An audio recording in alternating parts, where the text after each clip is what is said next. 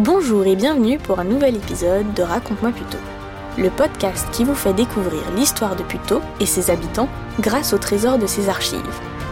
Nous vous proposons de remonter le fil du temps avec nous pour revivre les événements qui l'ont façonné. Légendes, crimes et enquêtes, c'est le programme de la première série Frissons aux archives, où nous vous dévoilons chaque jour un récit inspiré de nos archives à vous faire frissonner d'effroi. Aujourd'hui, nous vous présentons le récit du démon de Puteaux. Alors, tendez l'oreille et bon voyage sur Raconte-moi Puteaux. Éléonore Salingue est née en mille huit cent quatre-vingt-douze, quelque part entre Nanterre et Suresnes.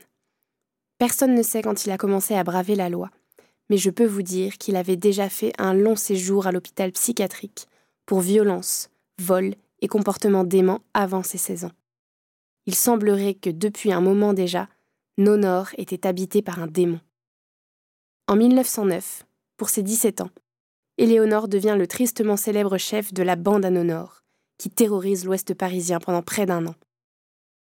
Nonor s'inspire des techniques des Apaches de Paris, des groupes de jeunes pratiquant le vol et la violence pour dévaliser et brutaliser les passants. Au début, il se cantonne à la technique du Père François, qui consiste, grâce à un foulard ou à un garrot, a étouffé un passant pendant qu'un autre lui coupe les poches, afin de récupérer rapidement ses possessions. Mais très vite, Nonor s'emballe. Cela ne suffit plus. Et cédant à ses plus sombres pensées, il s'arme de son cran d'arrêt et commence à larder ses victimes de coups de couteau. Certaines ont été retrouvées poignardées plus de dix fois. Ces actions remontent dans les différents commissariats de la région, et le commissaire Bourget monte une équipe spéciale pour attraper et démanteler la bande à Nonor. Il met sur le terrain son plus féroce limier, l'inspecteur Bostock, à la tête d'une dizaine d'hommes pour quadriller les Hauts-de-Seine. Malheureusement, les exactions continuent et la bande devient de plus en plus violente. À partir de ce moment, tout s'accélère. Nonor a goûté au sang et il n'est pas prêt de s'arrêter. Inspiré par les braquages à l'américaine, lui et ses hommes attaquent un tramway, revolver au poing. Pour s'assurer de la tranquillité des passagers pendant leur rapt, ils criblent le véhicule de balles et blessent ainsi une grande partie des occupants. La suite du plan est simple. Ils pénètrent dans le wagon, au milieu d'une dizaine de victimes agonisantes, et les dévalisent une à une. Ils retournent les corps, fouillent les poches, ouvrent les sacs et vident leur contenu. Quand une personne proteste, elle reçoit un coup de couteau. Quand une se débat, elle écope d'une balle de revolver. Les hommes de Nonor lui apportent une bicyclette flambant neuve, le dernier modèle de chez Peugeot, une mille neuf cent neuf, dont il s'empare avidement, les intimant de continuer à fouiller. Ils pensent avoir terminé leur larcin, quand un œil plus aiguisé remarque une femme. Couchée sur le ventre, elle semble protéger quelque chose contre elle. Attiré par l'appât du gain, le lieutenant de Nonor la retourne sans ménagement, déjà prêt à se saisir du butin.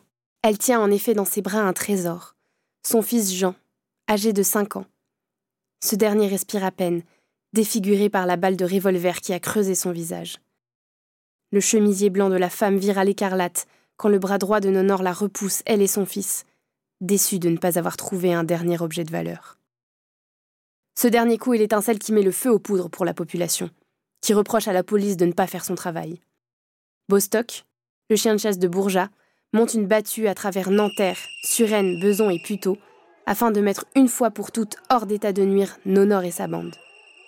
Quelques membres sont attrapés, dont le lieutenant de la bande, Léonard le Bordelais, et Jean Luce, un de ses hommes de main les plus cruels. Bien que traqué, Nonor continue de sévir dans la région, et ses démons appellent à la violence. Il agresse jusqu'à dix personnes en une nuit, et les laisse toutes dans des états critiques. La police est désemparée face à tant de sauvagerie, et la nuit de Noël mille neuf cent dix approche, avec son lot de badauds, d'enfants et de touristes. Tant de victimes potentielles pour la bande à Nonor. Le soir du vingt-quatre décembre arrive, et Éléonore est en proie à ses pires vices. Ce soir, il doit frapper fort.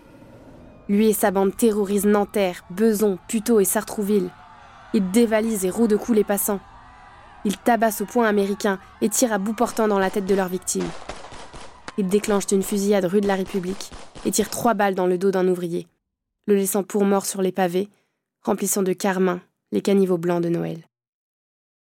Le commissaire Bourget demande des renforts, et avec cinquante hommes, traque inlassablement les criminels et arrive à tous les attraper le vingt-cinq décembre au matin. Tous sauf un, plus cruel, plus malin, aidé par le diable en personne. Nonor s'en tire encore. Mais son temps est compté, et il est trahi par le plus anodin des détails. Bostock, en sa qualité de premier limier, a repéré une bicyclette Peugeot mille neuf cent neuf abandonnée dans la cour d'un quartier populaire du Bas-de-Puteaux. La même bicyclette, jure-t-il, que celle volée par Nonor quelques semaines auparavant. Pour ne pas éveiller les soupçons, il quitte son uniforme et se grime en bourgeois pour s'approcher du domicile. Éléonore se fait surprendre de bon matin et n'a pas le temps de riposter.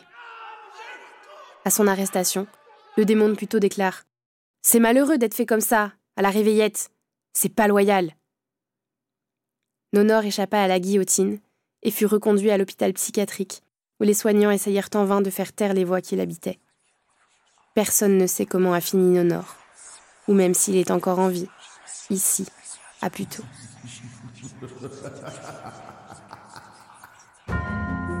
Merci pour votre écoute.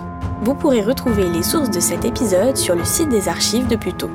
Merci à son équipe pour la préparation, merci au Conservatoire pour la technique, et on se dit à la prochaine pour de nouvelles aventures.